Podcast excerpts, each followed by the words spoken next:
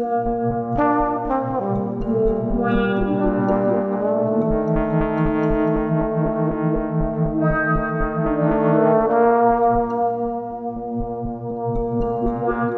back to Composer Quest. I'm Charlie McCarran, a composer in Minneapolis, and I started this show to share insights on how other songwriters and composers work. You can hear all the episodes and learn more about these artists at composerquest.com. This episode, I talk with the talented trombonist, improviser, and composer Nick Syman. Nick's been a friend of mine since high school, and we occasionally make experimental music together under the name Cage Tones. This month, Nick has been really busy working on a jazz ensemble piece, which he based on the historic collapse of a major waterfall in Minneapolis. Nick talks about how he takes this story and makes it into purely instrumental music. Not that a listener will necessarily pick up on these really obscure details of local Minnesota history, but I've tried to use that history as a way of just structuring my composition. We also get to talking about improvising and about Nick's Latin jazz studies at Indiana University. Within Afro Cuban music, you have this constant push and pull within the rhythm. What you want to do when you're playing over that, or if you're going to compose a melody, is alternate every other measure between rhythms that ground you to the downbeats of the tempo and then rhythms that accent other parts of the beat.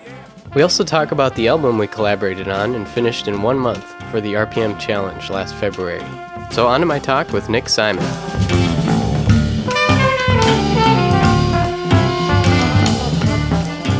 Nick, welcome to Composer Quest. Hi, Charlie. How's it going? It's going really well. I've been listening to this podcast a lot. I'm, it's, it's been really fun. Yeah, we've been talking about having you on for a while, so mm-hmm. it's good. Good to finally happen. So, this month you've been working on a project, writing a larger jazz piece. Mm-hmm. What Maybe you could explain that a little bit. Yeah, I've had this idea in my head for a little while to write a longer piece of music based on the story of St. Anthony Falls, which is the waterfall on the Mississippi River that Minneapolis is built around. And there's some really, really crazy stories based around it. And the piece sort of centers around something that happened in 1869 when part of the waterfall collapsed and turned into this big whirlpool right in the middle of Minneapolis and sucked a bunch of mills and buildings into it. So I thought that was, you know, a pretty incredible story. So I'm trying to write a piece based around that for a large jazz ensemble. Nice. So you've given yourself one month to yeah. finish the. Mm-hmm. Yeah. And that's the the one month. This just February thing is sort of in the spirit of what we did last year with our Cage Tones project. Did you see the moon? And that was part of the RPM challenge. Is that what it's called? Yeah, that one. The goal is to write 35 minutes of music mm-hmm. in a month. For some reason, February seems to be the month of doing mm-hmm. things like that. Because I think there's another February yeah. album writing month. Mm-hmm. Um, well, it's the shortest month, so maybe it's the least intimidating. Yeah, I don't know. Ooh or most intimidating yeah. if you're actually trying to finish something. yeah, that was a tough. Making that deadline last year was tough, but we did it. Yeah. But I liked that. It was a good time of year to just challenge yourself to really be productive. So this year I wanted to do that again, and I was a little less ambitious. I'm just composing the piece. I'm not recording it or doing any of the production or anything like that yet. So my goal is just to have the piece composed by the end of the month. How are you telling this story of the St. Anthony Falls disaster? well, I'm I'm working on that, trying to do it through yeah. music. Um, the original idea is to do it in four parts. So the first part is sort of a musical depiction of what the falls were naturally before a town sprung up around them. And then the second part is the development of sort of a standard Western city around the falls and the lumber milling and flour milling companies that happened around there. And they were placed there because they could use water power from the falls to power their mills. And then the third section is when the falls collapsed because basically the structure was compromised by all of these mills that were digging tunnels underneath them to divert the flow of water to the mills. And they eventually did that so much that that's what caused this big collapse.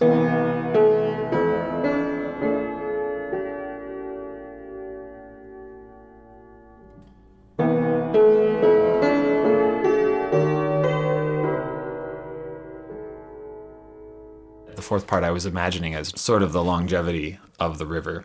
Do you think you'll be taking themes from like the first movement mm-hmm. and second movement and Yeah. re- reusing them, or how do you do that? Yeah, well, I started with the first theme is just a simple little melody.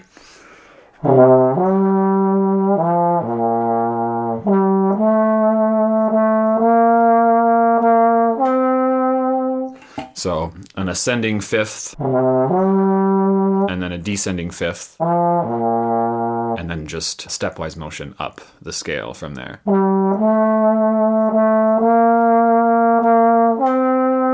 So I've used that as sort of the basis for a lot of the other things that are going on because eventually that first melody that you hear slowly becomes a faster groove. And that eventually becomes the second movement and sort of how things chug along from there.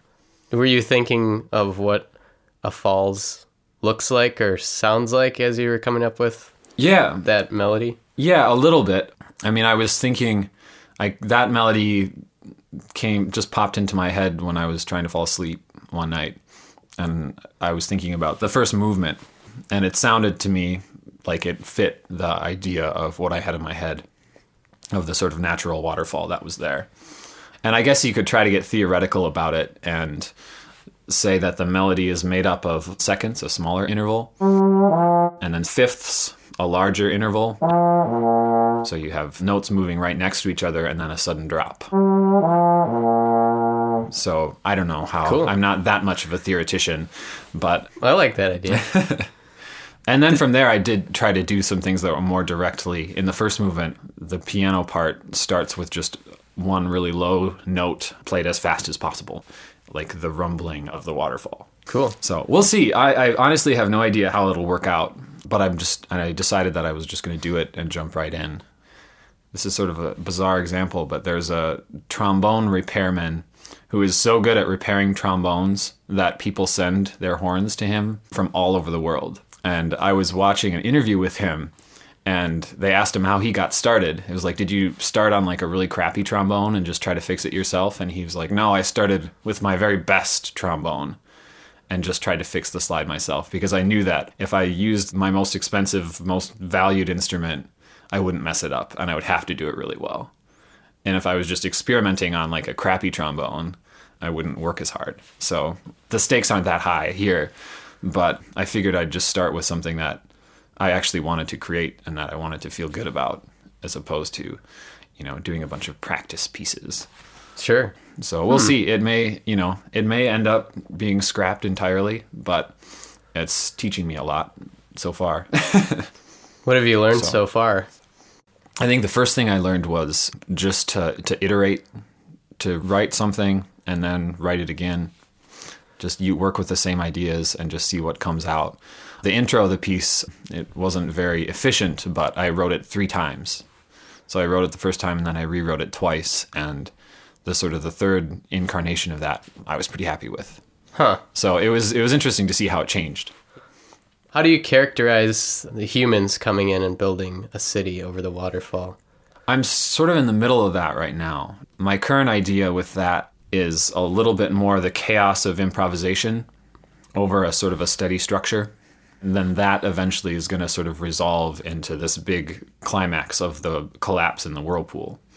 Within the history of that time, of the 19th century in Minnesota, around Minneapolis, there was a city that started on the east side of the falls called St. Anthony, and then a city on the west side of the falls called Minneapolis. And there were sort of two competing companies trying to harness the power of the waterfall.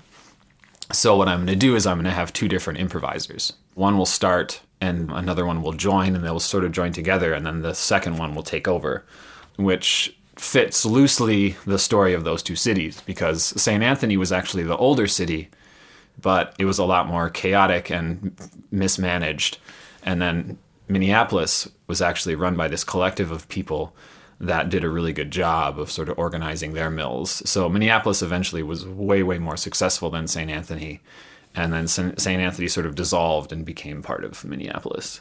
Not that a listener will necessarily pick up on these really obscure details of local Minnesota history, but I've tried to use that history as a way of just structuring my composition for my own purposes of just using it as a way to guide what I'm writing. Yeah. And hopefully, regardless of what people know about the history, that will still sort of get the sense of a story flowing through the piece. Yeah. That's a great idea. Have you used stories in the past when you were writing instrumental music? A little bit, definitely to different degrees. I've composed some pieces that were more of just sort of a feeling, and then some pieces that were more, a little bit more of an actual encounter. One of them, Dissolve, was just sort of this, this sort of overwhelmed feeling that I was experiencing at the time in my second year of grad school. um, so that was just sort of that depicted in music, and the title came from what a classmate of mine told me. They said, "Oh, don't you just feel like you want to dissolve some days?" I thought that was pretty dark, pretty out there, but it worked as a great title for the piece.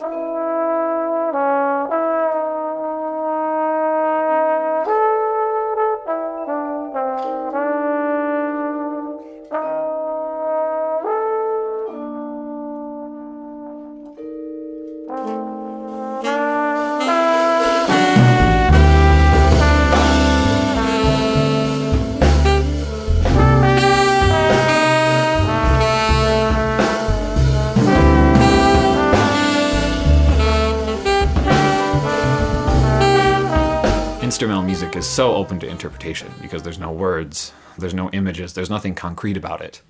And I guess there are some pieces that really, you know, some classical pieces that really did try to be very, very specific. You know, pieces like, what was it, the Moldau, that river, and, you know, Night on Bald Mountain, and all those pieces that you hear in Fantasia and Disney movies, where they tried to tell you this is what this means. But I think a lot of instrumental music is effective because it can be so personal through its fluid nature that doesn't have a exact definition. It's sort of like the pop tune that talks about something really vague that everyone can relate to because they've experienced something similar in their life and they think of their own life stories. I think instrumental music does that, but to a different level because there's not even the words about some relationship in the piece or anything. It's just an emotion and it inspires possibly the same emotion in everyone, possibly different emotions, but then those emotions bring up memories and real personal feelings.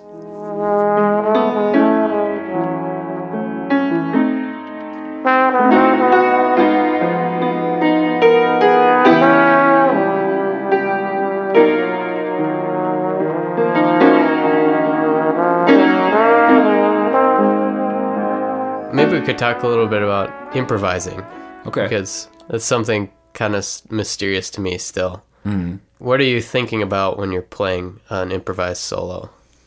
Uh, I've heard a lot of different explanations of it. One of the best ones was from one of my improvisation teachers, Pat Harbison, who said real specifically when you improvise, you're just doing two things. You're listening to the sounds in the room, and then you're imagining that missing part. And if you imagine that missing part intensely enough, you can just play it, trying not to think about other things. The real disadvantage, though, is that you can't put that music that you hear in your head directly out into the world without some sort of interface. For jazz players, instruments is normally what we use. So, being able to, as quickly as possible, create that sound that you hear in your head as closely as possible to that is, I think, where it's becomes, you know, a very long range endeavor. Um, learning how to play your instrument in a way that you can produce that as instantaneously as possible. Do you remember what it was like starting out improvising? Yeah, I do very distinctly. My um, my younger sister got a little toy keyboard for Christmas, I think, one year, and that was pretty cool. And naturally, being her older brother, I had to play with it too. But one of the things that I found out right away is there were these jam tracks. I can still hear it in my head. It was just this like one six two five progression in C that was like boom da da da da da da da ba da da da da da da da da da da da da da da da da. It just went on and on and on, and it had this like sort of goofy rumba beat underneath it.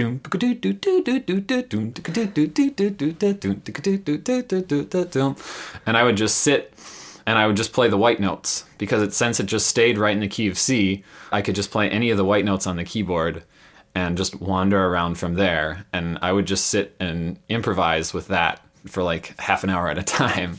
And it drove my family completely nuts, especially because this thing had batteries in it. And we would take it along on our road trips, like our 16 hour road trips out to Colorado and back. and they would they'd be like all right that's enough you need to stop you just need to stop now you've been doing that for an hour and we get it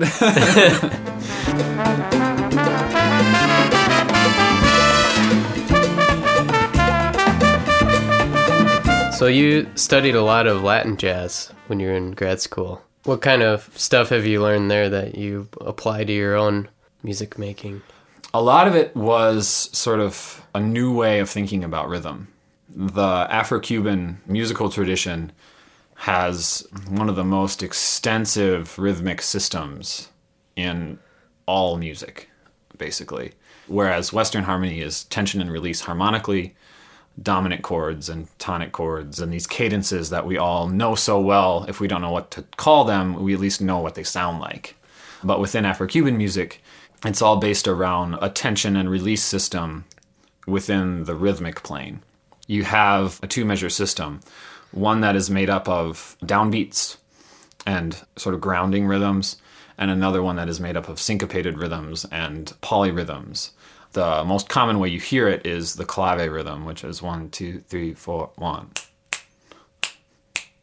One, two, three, four, one, two, and four. And so what you have is you have a two measure rhythm one with a click on beats two and three, right on the beat. And then the next rhythm is a portion of a polyrhythm. It's on beat one, the end of two, and then on beat four. So one, two, three, four, one, two, and three, and four. And that's not the rhythm that everyone plays all the time, but that represents the phrasing structure of rhythms that are played within that. Let me see if uh, I can demonstrate it. So you have a clave rhythm one, two, three, four, one, two, three, and four, one, two, three, and four, one, two, three, and four. And so what you want to do when you're playing over that, or if you're going to compose a melody, is alternate every other measure between rhythms that ground you to the downbeats of the tempo and then rhythms that accent other parts of the beat. So what you have is you have this constant push and pull within the rhythm that it constantly resolves itself.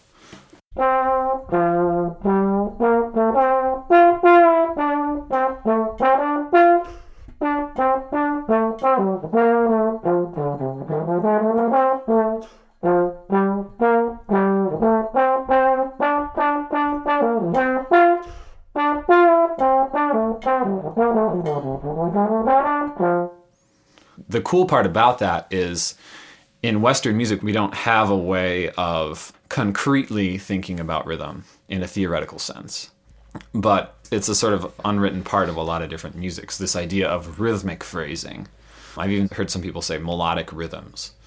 Making rhythm so, you know, despite the harmonic and melodic content, they still have direction and phrase.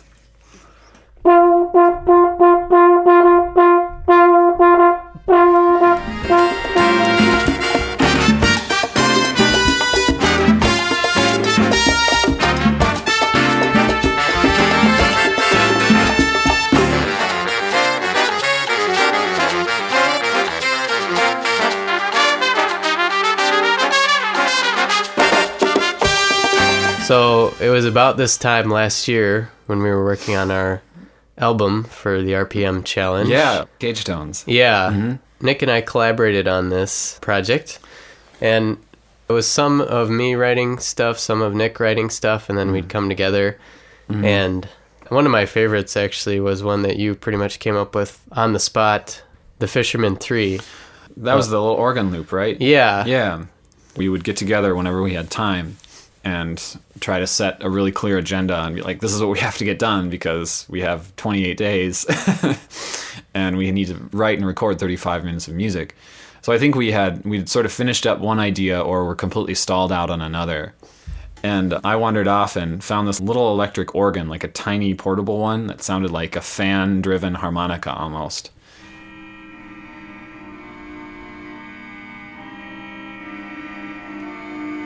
We had various instruments sitting around us, and I happened to pick up a guitar and started improvising over the top of that with just a very simple pentatonic scale because I don't know how to improvise that well on the guitar and that's all I could play. So I started playing that over it and then tried singing and playing in unison.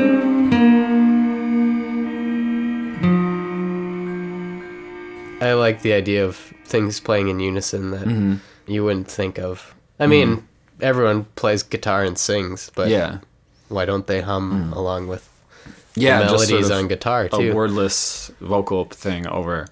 You hear that in a decent amount of contemporary jazz compositions. Like a lot of Pat Metheny arrangements by Bob Curnow have that in them, where they'll put a vocalist with the jazz ensemble that just sings wordlessly and sort of just becomes an instrument, just another instrumental color.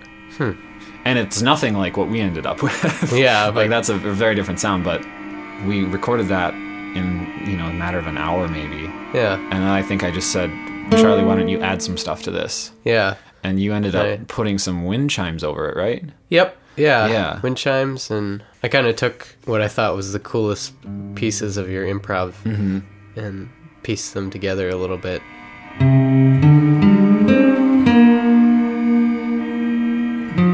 It seems to me like what made that track work is the sort of mood that we were able to create. I think two things that make it work in my head too is there's a lot of space mm. in between the guitar slash vocal line phrases.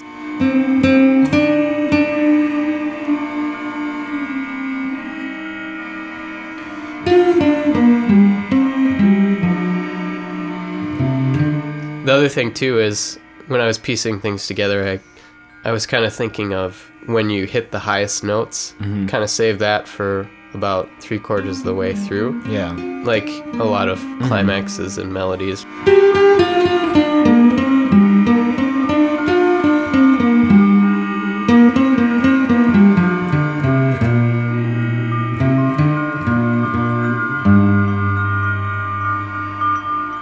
Mean, that song's a good lesson in that you don't have to have something super complex. Yeah. It can just come out of just a random chord pattern that you pick and loop. And Lucky for us, we would have never finished that project if it wasn't the case.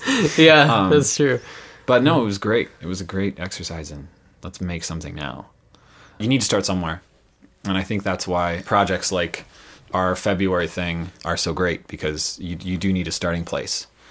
And everything you learn in that process is valuable. Even if it's, you know, the first thing you learn or the second thing you learn of the 10 million things that you will learn throughout your life, you know, they're still going to influence each other. With shaking limbs, I lose the ropes that hold my future tight. My sleepless eyes turn toward the road. I leave for you tonight. In our album, did we set out to have vocals in about half of this? Yep. I think that was our initial goal, like 50-50 vocal tracks and instrumental tracks. Yeah. So, I think I would have wanted to do that even more, where it's like the track is half vocals and mm-hmm. half instrumental. Not necessarily just this one is a song and this one is instrumental. Because it kind of gives you a time to reflect on the vocals when Yep. there's an instrumental section. Mm-hmm. and I think I mean you're hearing more of that now. A lot of sort of indie pop right now has a lot of that in it, which is cool. But it's fascinating how if you listen to some of the early hits of American radio, like the number ones of the 30s and the 20s and stuff like that, before jazz really took over, the track will be like an orchestra playing for two minutes. And then a singer will come in at like minute number three and sing a melody for the last minute. And that was like one of the number one hits of the entire year. Huh. You just don't hear stuff like that at all. If there's going to be vocalists on the track, they're going to be right at the beginning and they're going to be in all their glory. We've talked a lot about instrumental composing, which I think is somewhat of a mystery for a lot of people. There's so many songwriters out there, and so much of our music right now in our society is vocal music. But, you know, composing just for instruments is is pretty cool too. Yeah. Well, thanks for coming on Composer Quest, Nick. no problem. Thanks, Charlie. so now, Nick and I are going to try and do a little bit of improvised jamming, cage tone style. Yeah. Our duo, electronic experimental duo. Mm-hmm.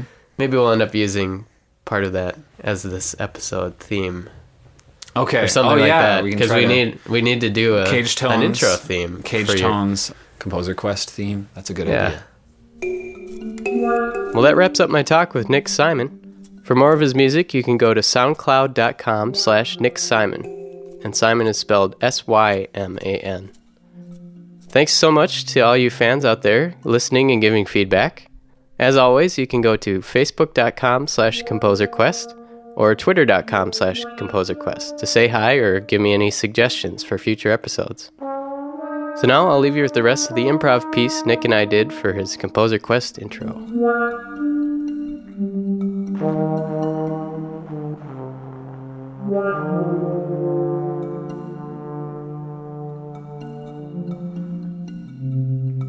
Thank